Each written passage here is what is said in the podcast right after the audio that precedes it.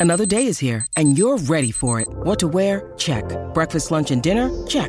Planning for what's next and how to save for it? That's where Bank of America can help. For your financial to-dos, Bank of America has experts ready to help get you closer to your goals. Get started at one of our local financial centers or 24-7 in our mobile banking app. Find a location near you at bankofamerica.com slash talk to us. What would you like the power to do? Mobile banking requires downloading the app and is only available for select devices. Message and data rates may apply. Bank of America and a member FDIC. This is the Royal Blue Podcast from the Liverpool Echo, giving you the inside track on all the big talking points from Goodison Park.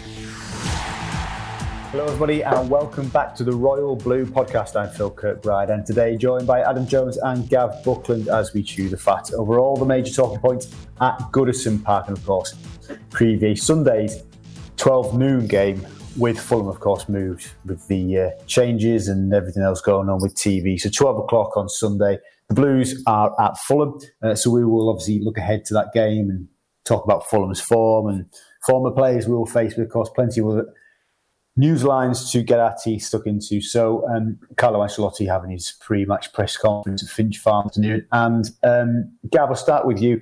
The issue of five substitutes is rumbling on.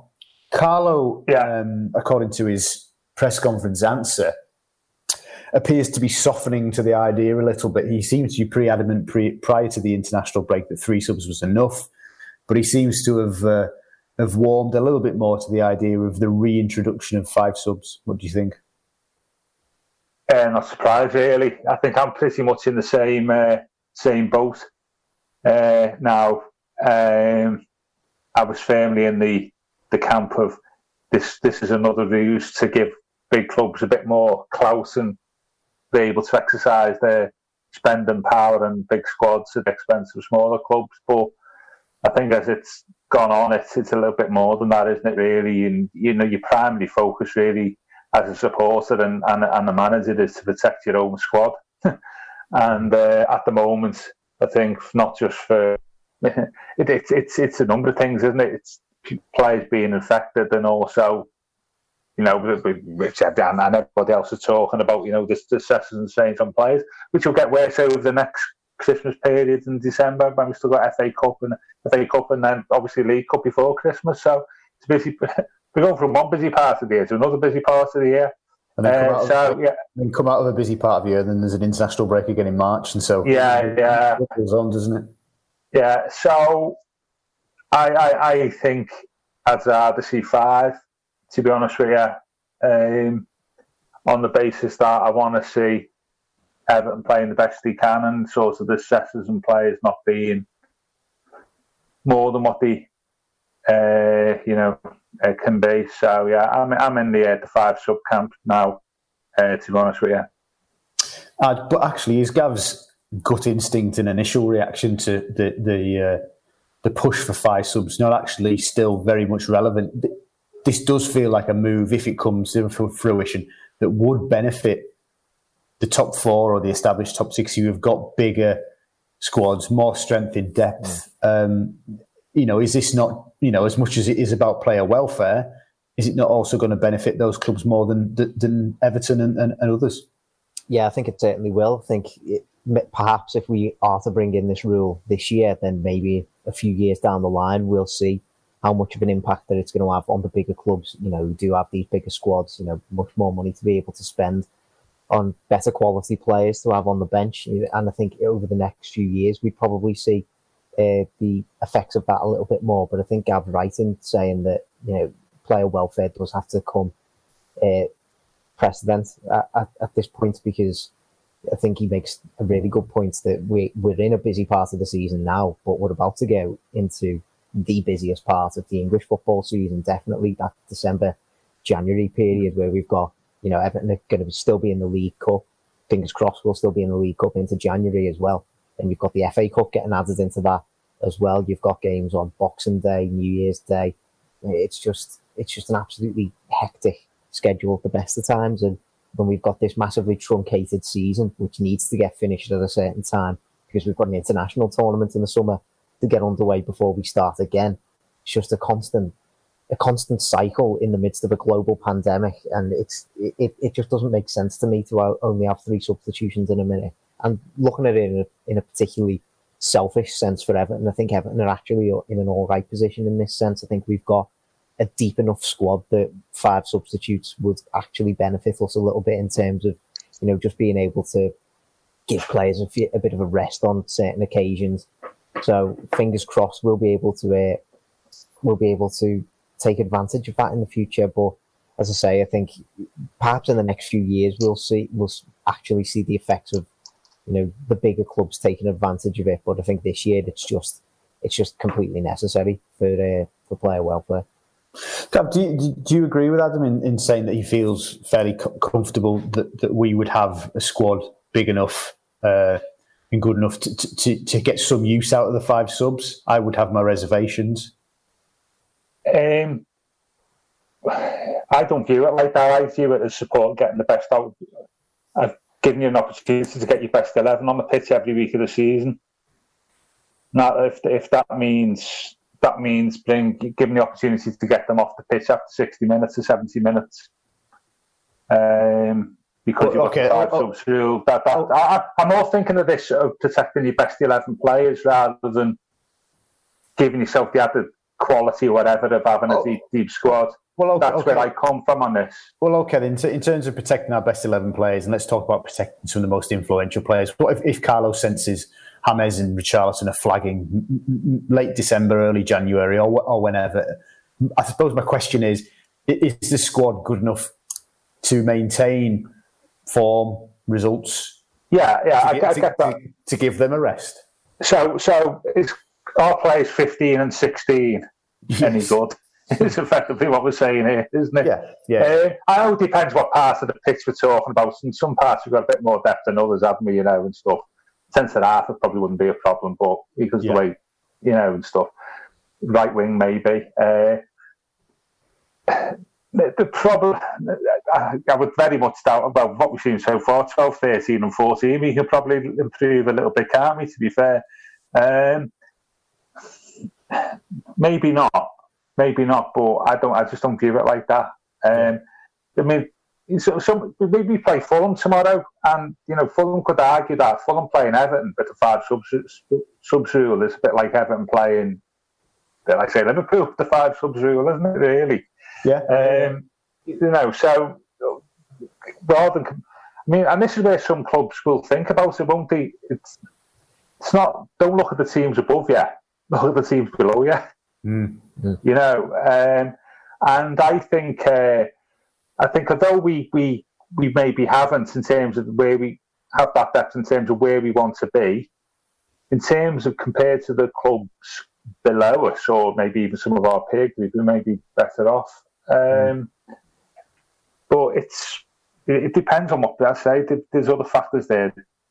Visit, you know, how many players have got out injured who are not available on the day, and what position yeah. you're talking about. So there's, there's so many different variables there, isn't it? It's, it's, it's hard to judge. But in, in theory, you should have. Not I mean, money was sorry, I, the amount of money we spent, we've uh, we would expect to. Well, the way, sorry, the, yeah, the way I've been thinking about it is how often has Anthony Gordon been one of the yes. one of the fifteenth or sixteenth men who you know has been on the bench but hasn't managed to get onto the pitch. And if the five sub rule is going to be able to get him a bit more time on the pitch. Now, obviously, Carlo's been uh, trusting other players, you know, in the likes of Iwobi and Bernard, you know, people who are like more experienced. But obviously, we've been we've seen a clamour for Anthony Gordon because he's obviously a very talented player, and I don't think he's the only one in the squad who could be considered in, in, the, in that situation. So, if the five sub rule is going to give the likes of him a chance to, you know, impress alongside Carlo being able to bring on the more experienced players that he usually would in the likes of Iwobi or Sigurdsson or whoever he wants to bring on, then I think that's only going to benefit us. And I yeah, suppose as yeah. well, he doesn't have to use the all five subs every single game, does he?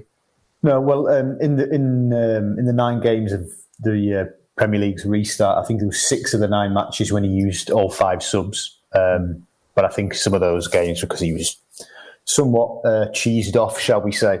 uh, but but but no, Adam does raise an interesting point and a really valid point about five subs and how it could be beneficial for us. You know, you talk about Anthony Gordon, Tom Davies hasn't been getting any game time, doesn't sometimes yeah. doesn't make a squad. So when he is when there is an injury, and, and, you know there could be injuries to Allan, and there could be an injury to Doucouré one week, and he's asked to suddenly play. He's not hasn't got that sharpness, but five subs will increase his opportunities. And what about uh, Jean Philippe Gbamin? He could, you know, he could be the fifth sub ten weeks in a yeah. ten weeks in a row between now and the end of the season, and you know otherwise he wouldn't would not necessarily have, have got any game time. Yeah, absolutely. You can you know instead of an opportunity to bring him on for 10, 15 minutes as the fifth sub rather than half an hour as third sub, isn't it? Really. Um, yeah, it's a it's a fascinating discussion. This with all sorts of pluses and minuses, isn't it? Um, yeah, I think. I think we said this. I think we might have said this during some of that somebody of Carlo's intelligence and management experience would take advantage of this, wouldn't it? It gives you all sorts of opportunities, not necessarily just replacing players who are tired and you want to protect. Um, it's also good for psychological for players, knowing that there's opportunities they might get on, might then the five sub rule as well. So yeah, um, and we'll give opportunities and whether it's there to do that, I'm not sure. To be fair, no, it's, it's um, not, is it? But yeah, is it? You know, but if you if you if it's there. But I'm, going back just to clarify and make out on this. By the way, I don't think this is a long term thing. I think this is just to mm. get us through to the end of the season, really. Um, Gav, in terms of you know yeah. providing opportunities, would would a decision to reintroduce five subs between now and the start of January strengthen the manager's hand when it goes into discussions with the board of directors and and, and Farhad Moshiri about reinforcements? Well, I'd like I'd like to think that what we've seen already about our backup players that he's already got a strong hand there. To be honest with you, Phil. Mm. To be fair, I think we just said it's not as if we got five, six really strong subs. We do with another couple. You've yeah. probably got maybe one or two, and then mm. the rest we we we've seen as if there's a big sort of drop off, isn't it? Uh, with all yeah. due respect, it's a testimony, I think, for some of the players who got in the first team, by the way. Um, so I think, uh, yeah, I, would like to think Carl's got a strong hand anyway. Yeah. Uh, on this, so I'm not sure whether it affect that affect that decision. Mm. Well, neatly moving on to uh, the the winter market, as we call it, Adam. Um, having only heard once from Carlo with regards to the rumoured interest in his former player Isco. Uh, he's obviously commented twice this week, once to a Colombian television station where he used a, an expletive to describe to describe the rumours. Um, and then obviously today he not quite as strongly, um, noticeably so. Uh, again, was trying to sort of play down the suggestion that he is interested in trying to sign Isco. Um, what have you made of, of his comments? What can you read into them? They're really interesting, aren't they? Because if we hadn't have had the situation with James Rodriguez in the summer and we were in this sort of scenario, I'd be saying to myself, oh, well, that's that's fine then. I don't know why he keeps getting asked about it. He's he's very clearly said that Everton aren't interested. Let's just move on. Mm. But especially his com- comments today in the press conference, I can't help but look at them and see the similarities with what he was saying towards. I think it was maybe even June, July time that early on about yes. a, a, potential move for James Rodriguez, and then you know that's that obviously transpired later on. And I'm not saying that, you know, Isco will definitely transpire later on, but it's just interesting to note those sorts of similarities. And it was, it did just seem strange to me, especially with the earlier comments, with the expletive ridden comments, shall we say, mm. uh, to that Colombian TV station. It did surprise me how strongly he reacted to that because he, he certainly didn't react very strongly at all when, uh, when you asked him about it after the Newcastle game earlier this month. He seemed seemed very coy on the matter then, you know, didn't seem to be uh, coming down either side, but he was, he was very clearly trying to stamp things out earlier this week. So it's just, yeah, they, they, they're really interesting to me. And I, I just can't help but notice those similarities with the with the James saga almost. to, mm-hmm. it's intriguing. Gav, you know, the most experienced member of the pod today. Um, you, have you, you've, you've listened to more managers than Adam and I combined, I would say. Um, look, you know, it's, it's, no secret that managers, and generally, I'm not, I'm not, talking about specific, sometimes economical with the truth to the media, shall we say, at times. Um, do you think Carlo is being straight here and this is, no, forget it, I'm not interested in Isco? Or is he trying to play down the links because actually he is interested in Isco. Yeah, I, I can't also say I can't remember Gordon Lee swearing to a Colombian television station there. To be honest with you, you know, uh, I, I, can I can remember Gordon Lee swearing, but not in not in, uh, not in Colombia. Uh, I think Carlo's savvy enough, isn't he? I think I'd like to think he's. I think there's probably an interest there, isn't he? He's just playing it down a little bit. He also mentioned Sami Khedira today, didn't he? Which was another. Uh, yeah, uh, for, uh, yeah, yeah. For, a bit, for, a bit, of context, I think um, yeah. Adam, Adam, correct me if I'm wrong. Khedira had been had been interviewed and and, and had talked about how he would like to be reunited with Carlo one day. Uh, um, yeah, he was talking about uh, an an admiration of Premier League managers, and he talked about perhaps being uh, reunited with Mourinho and Ancelotti, and uh, he, he certainly didn't rule out uh, wanting to link up with Ancelotti again, and Ancelotti certainly didn't rule it out the other way either. No, a, a come and get me play, I think it's referred to as uh, by the player. uh, but, but I think the, the, sort of the reason that you know we're uh, a little bit sceptical or, or, not necessarily taking Carlo's response at face value is, is, is, Real Madrid's financial situation. I'm not sure if you're aware of this week, but La Liga confirmed the salary cap for clubs for the rest yeah. of the season, and Madrid, although their salary for players, etc., is still hugely uh, dwarfing anything we could ever imagine. Um, have been have been required to, or will be required to slash costs by about twenty seven percent. So, you know, a big yeah. cost of any football club, but particularly of those, is high, highly paid players. And Isco isn't playing; he's out of favour. So you can see why there is a there is a belief that there perhaps is something more more to this. Yeah, yeah, no, I get that. Um, and it's a, it's a it means you can any deal is favourable on Everton's terms as well, then, doesn't it? Really, as we've seen previously. Yeah, I mean, I wouldn't rule out Isco. I mean, the one the one thing I would, and this is like worst case scenario is, I know he's he's got James and he's got Allan. I mean, one one of the things is if you go back, if a manager goes back for too many of his former players, yeah, if that manager leaves, and I'm not like saying Carlo's going to leave here, you're then left with a little bit of a problem, and aren't you? If, if your personal relationships are strong with players, what happens if you go? Mm. You know, and, and, and I, I, think it's good for, you know, you said this in the summer when Ivanovic was linked, wasn't he? You said, like, yeah.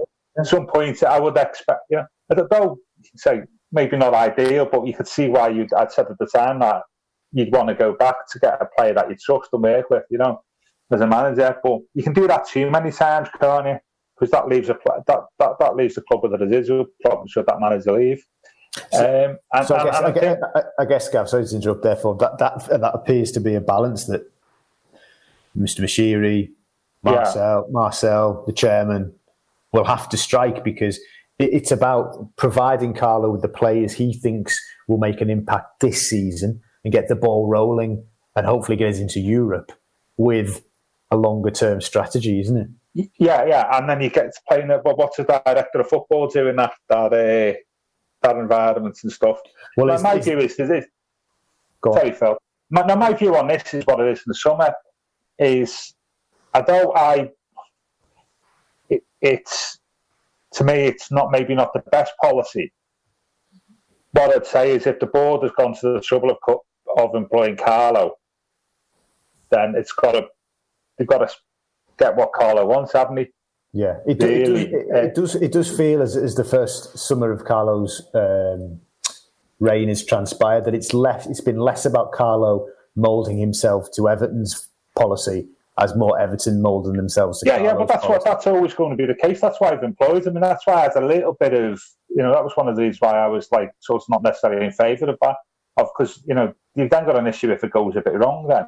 Um, but it's if it's gone completely right for us over the last seven or eight years anyway, really. So I mean, you know, for the for all you can moan about it, um, I think if you if you're going to, I, I, would I'm going to have to trust Carlo here, really, Phil.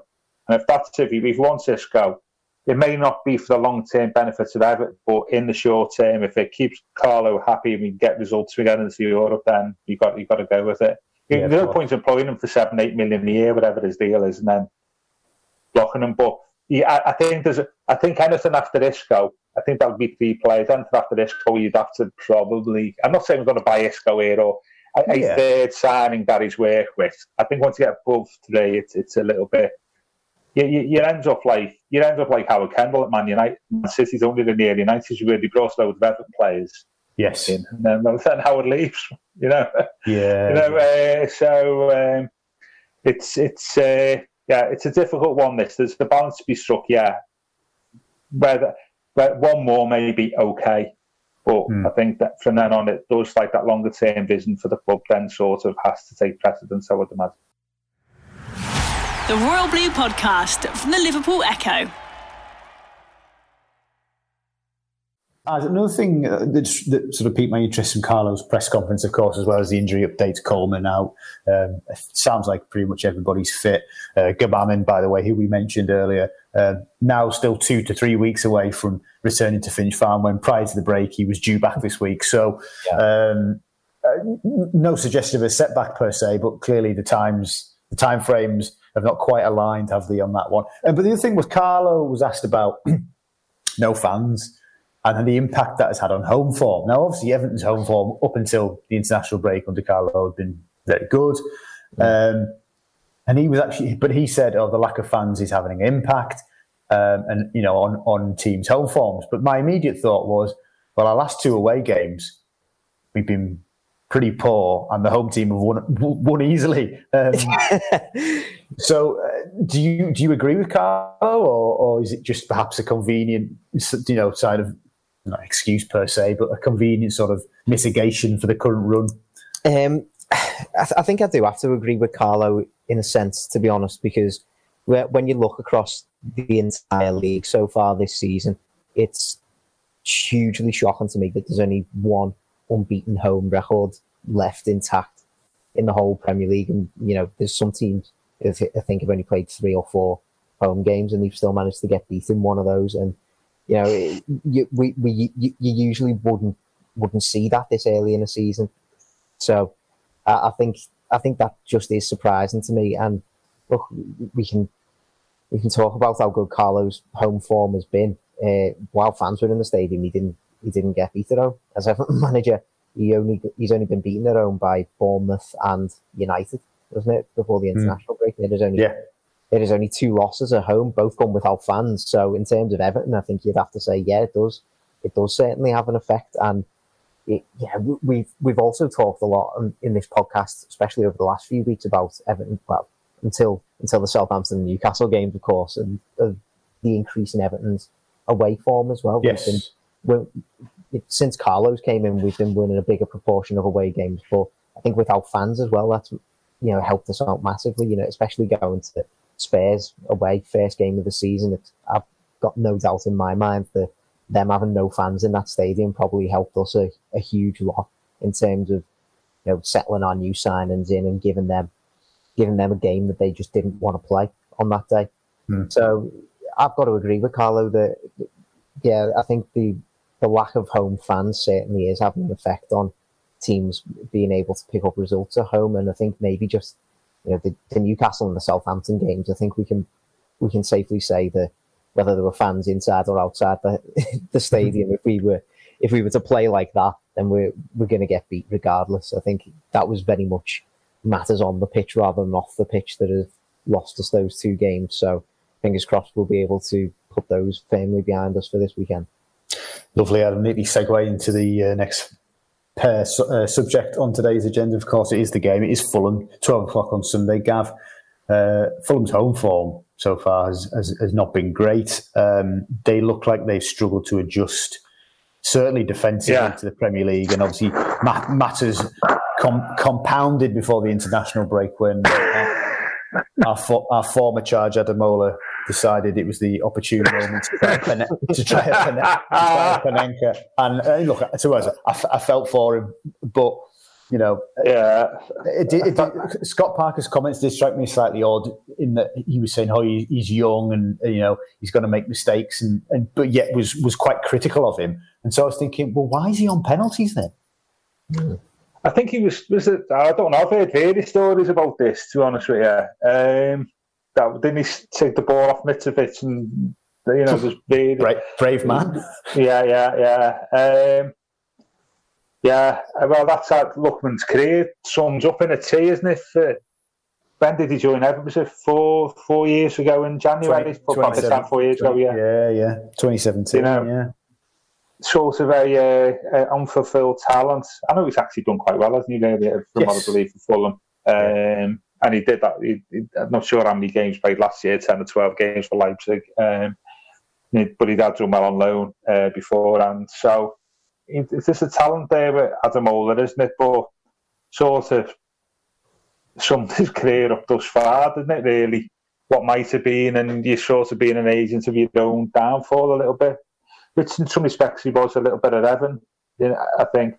Um, yeah, it was, it was interesting. It, it was, it was, thought it was quite interesting com- uh, comment by Carlo before this press conference that made the team under pressure tomorrow, or where to that effect, wasn't it? I thought it was uh, was quite, you know, obviously it's fair the fact that I mean, I, I would imagine if you compare our form of Fulham's form over the last three games, they picked up a little bit, haven't they, since after the really yes. poor start? Yeah.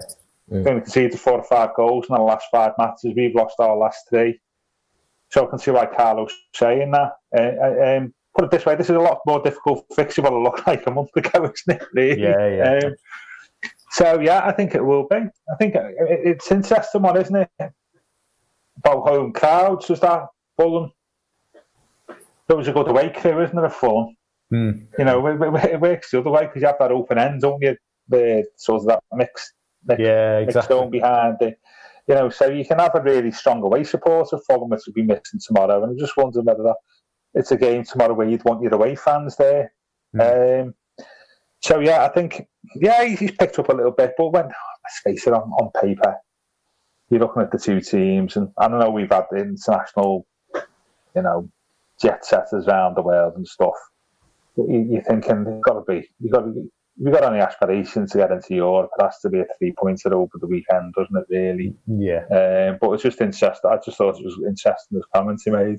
Mm. Whether he sort of said that for the players' benefit, in other words, I want to perform top you tomorrow and get, yes. get your backside into gear. I suspect that's probably what it is, uh, yeah. to be honest with you. Yeah, yeah. Uh, just staying with Lookman this week, we um, we had a we had a conversation and an interview you can read with uh, Damien Matthew, who was Everton's uh, under twenty three scout in London and the southeast, and had been a coach at Charlton when Ademola was coming, and obviously his, his input was was uh, sort of uh, valued at the time, and Everton were looking to sign Ademola in, in late 2016. Um, Damien, had a, Damien had a few uh, theories as to why it hasn't worked out or didn't work out for Ademola at Everton. You know, he felt that um, obviously the managerial upheaval was, was, was significant. He also felt that he's the type of player that needs to play off a striker rather than wide. But what I think the most interesting thing for me was when he said, "You've got to judge a player like Ademola." On what he's done and where he's been. And he hasn't come through the academy system. He was picked up at Charlton as a 16 year old playing sort of Sunday league, Saturday, Saturday league football, and he hasn't had that education. And so he hasn't necessarily tactically, he may be behind his peers. I mean, why do you think it didn't work out for Ademola? I think it's really interesting, that last point, isn't it? And it's probably one that you can't breeze over because in that sense, he's kind of a late developer, really, isn't he? In terms of, you know, becoming a professional footballer, let's say he's, he's certainly a late developer, and it makes it all the more impressive. You know how how good he looked, I suppose, when he first joined Everton. You know, getting that goal against Man City. I think he had a, a, number of you know impressive performances over his first few months at Everton. You know, coming off the bench, etc. And you know, there was a lot of excitement around him. And if I, I still think the biggest thing about him was the, the managerial upheavals. I think mm-hmm. it was just, especially when you've got Sam Allardyce coming into the club as well, and he had a he had a very specific remit of what he wanted to do in his head, wasn't didn't he? And he, it was very focused around experienced players playing in a very certain way, neither of which was were ever going to benefit Adam in any sort of way. And that's of, of, course when he got his first loan move to Leipzig, where he where he looked really good uh, during his time in Germany, and then the disappointment from probably from his end of not being able to get that get that move through the door. I'm not sure really what happened with the Marco Silva. You know, we we'd had Richarlison and Bernard playing so well, essentially with Marco Silva, didn't we? So there just wasn't a place for Lookman after that. Uh, so yeah, I, I think probably that, that period under Allardyce was probably the was probably the main one for me. And he's not the only one who lost out in that sense. I think Nikola Vlasic was probably yeah. similar about really, wasn't he? And you know, we keep seeing how well he's doing for CSKA Moscow now. Yeah, and obviously, course, he's not the uh, the only former Everton player that we're expecting to face on Sunday. Antonee Robinson, of course, joined Fulham in the summer, and of course, injury permitting, uh, he will line up at left back. Um, just quickly, and, and, before we go into predictions and we and we finish today's pod, I wanted to ask you both about a player who has been mentioned today, but uh, you know, I, I, think there's been a, a growing kind of quietly. There's been a bit of a debate about him. Some questions after a very, very, very impressive start to his Everton career, perhaps not quite been at the level recently. Um, Gav Allan, um, is he yeah. feeling the is he feeling the effects of that injury picked up early on, or is the pace of the Premier League catching him out at the moment? Where do you stand with with Allan's performances? Uh, think has to be seen in the context of the wider team failings for the start. Yes. It's not as if he's playing poorly and we're winning every game 4 0, is he really? Uh, yeah. I get the I get the injury. I mean, I still I still don't think he's hundred percent fit. To be honest with you, he's ironically he's probably one of the few Premier League players playing at the moment who looks less fit now than what he did at the start of the season when people mm. are hardly trained. You know, um, there's just like a you sense sometimes where like this something's not right. You know, it's it's and and, and I think uh, to me he's not he's not looked fit since he um, come back. You know, not not like fifty percent fit, but he's he's probably ninety percent. But that extra ten percent is what you need. Yeah. Uh, I, I think he's probably also as well maybe suffering from the fact that he's not playing his natural role. We're asking him to sit a little bit deeper and maybe likes to get a little bit more up and down. And, and that causes problems, as we've seen. Is that when he moves up the pitch, that leaves a pocket behind him and then players get into that pocket. He's not, you know, that whole, I mean, I thought we were really compact in that middle three at the start of the season, first few games. And it's sort of become a little bit more flexible, for want of a better phrase, over the last month where we don't appear to have that same discipline and organisation we had in the opening games of the season and and he looks far worse for it. Um, but he's still a good, he's still a good player, isn't he? I mean, yes, I, I, I, I, don't like stats. We only have to quote them when uh, it suits me, as you well know, Phil. But has he made more tackles than anybody else? Sort of stats is it? There's something right okay. about yeah, yeah, yeah. I've seen that. Uh, yeah, yeah. Um, so uh, I'm being choosy as ever there, but I, am not particularly worried about him. Uh, you just, I just like to think that if once we collectively get our mojo back, you'll see you'll see a better player. I mean, put it this way: he's not been poor, has he? Been, no. There's been players who've been poor, but he's definitely not one of them. And, and put it this way: he puts a shift in, doesn't he? Yeah. So it's not. It's not.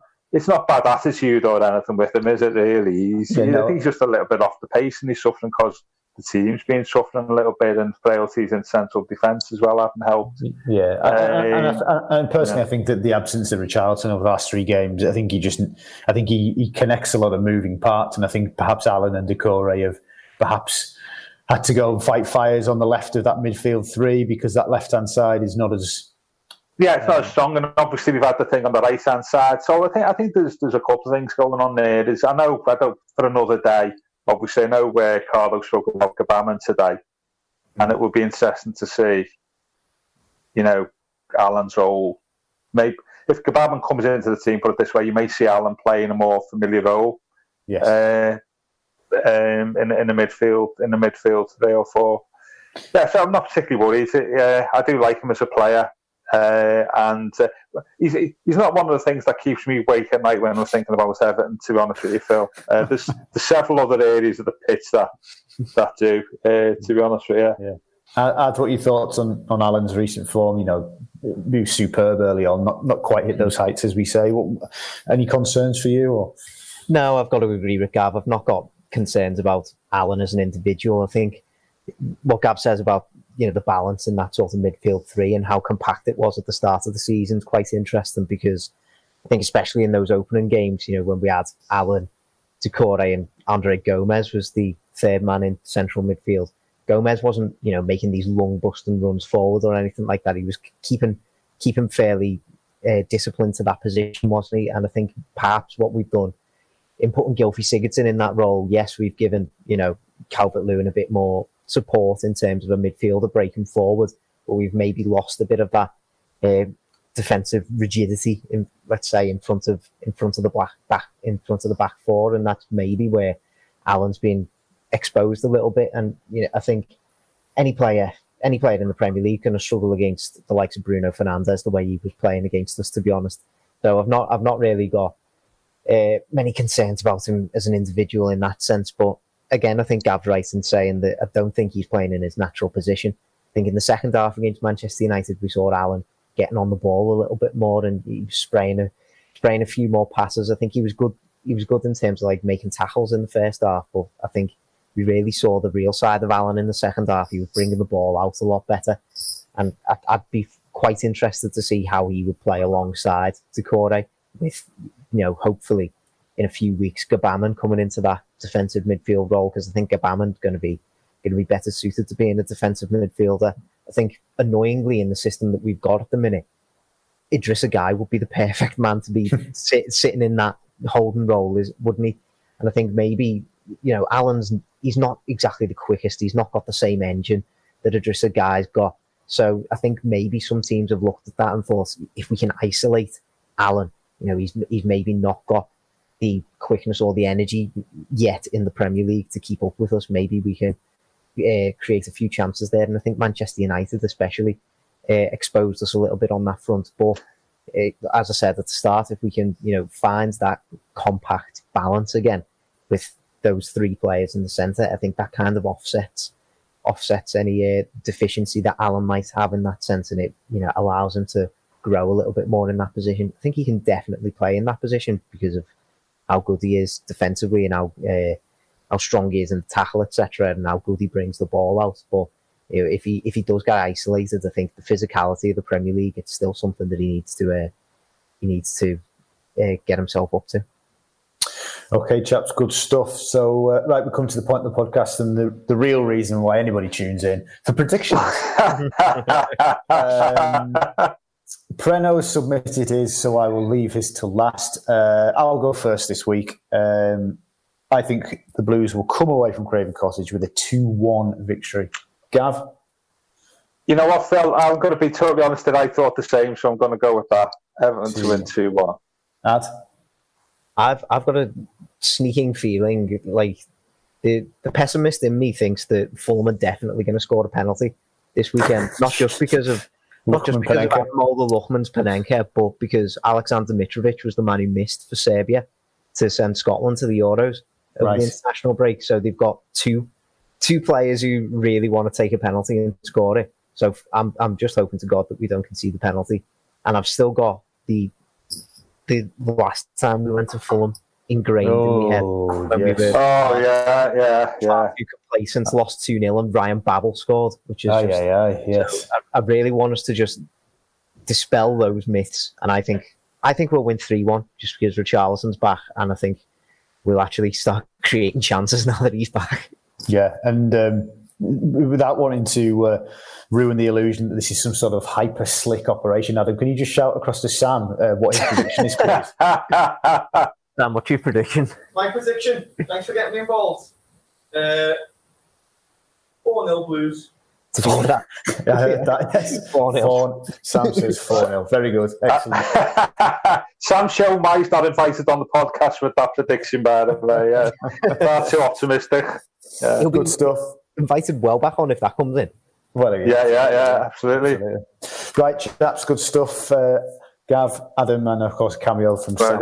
Thank you very much. Good, uh, excellent insight, lovely uh, company as always. And thank you very much for listening. Of course, uh, I will be at Craven Cottage uh, on Sunday. Obviously, Premier League restrictions only allowing uh, one of our reporters into most away games at the moment. Adam will be, of course, back at base pulling the strings, uh, but we will provide all the best usual analysis and opinion and reaction as always, stick with us across the weekend, and then the uh, the boys will be back Monday to reflect on what hopefully is a away victory in London. You've been listening to the Royal Blue Podcast.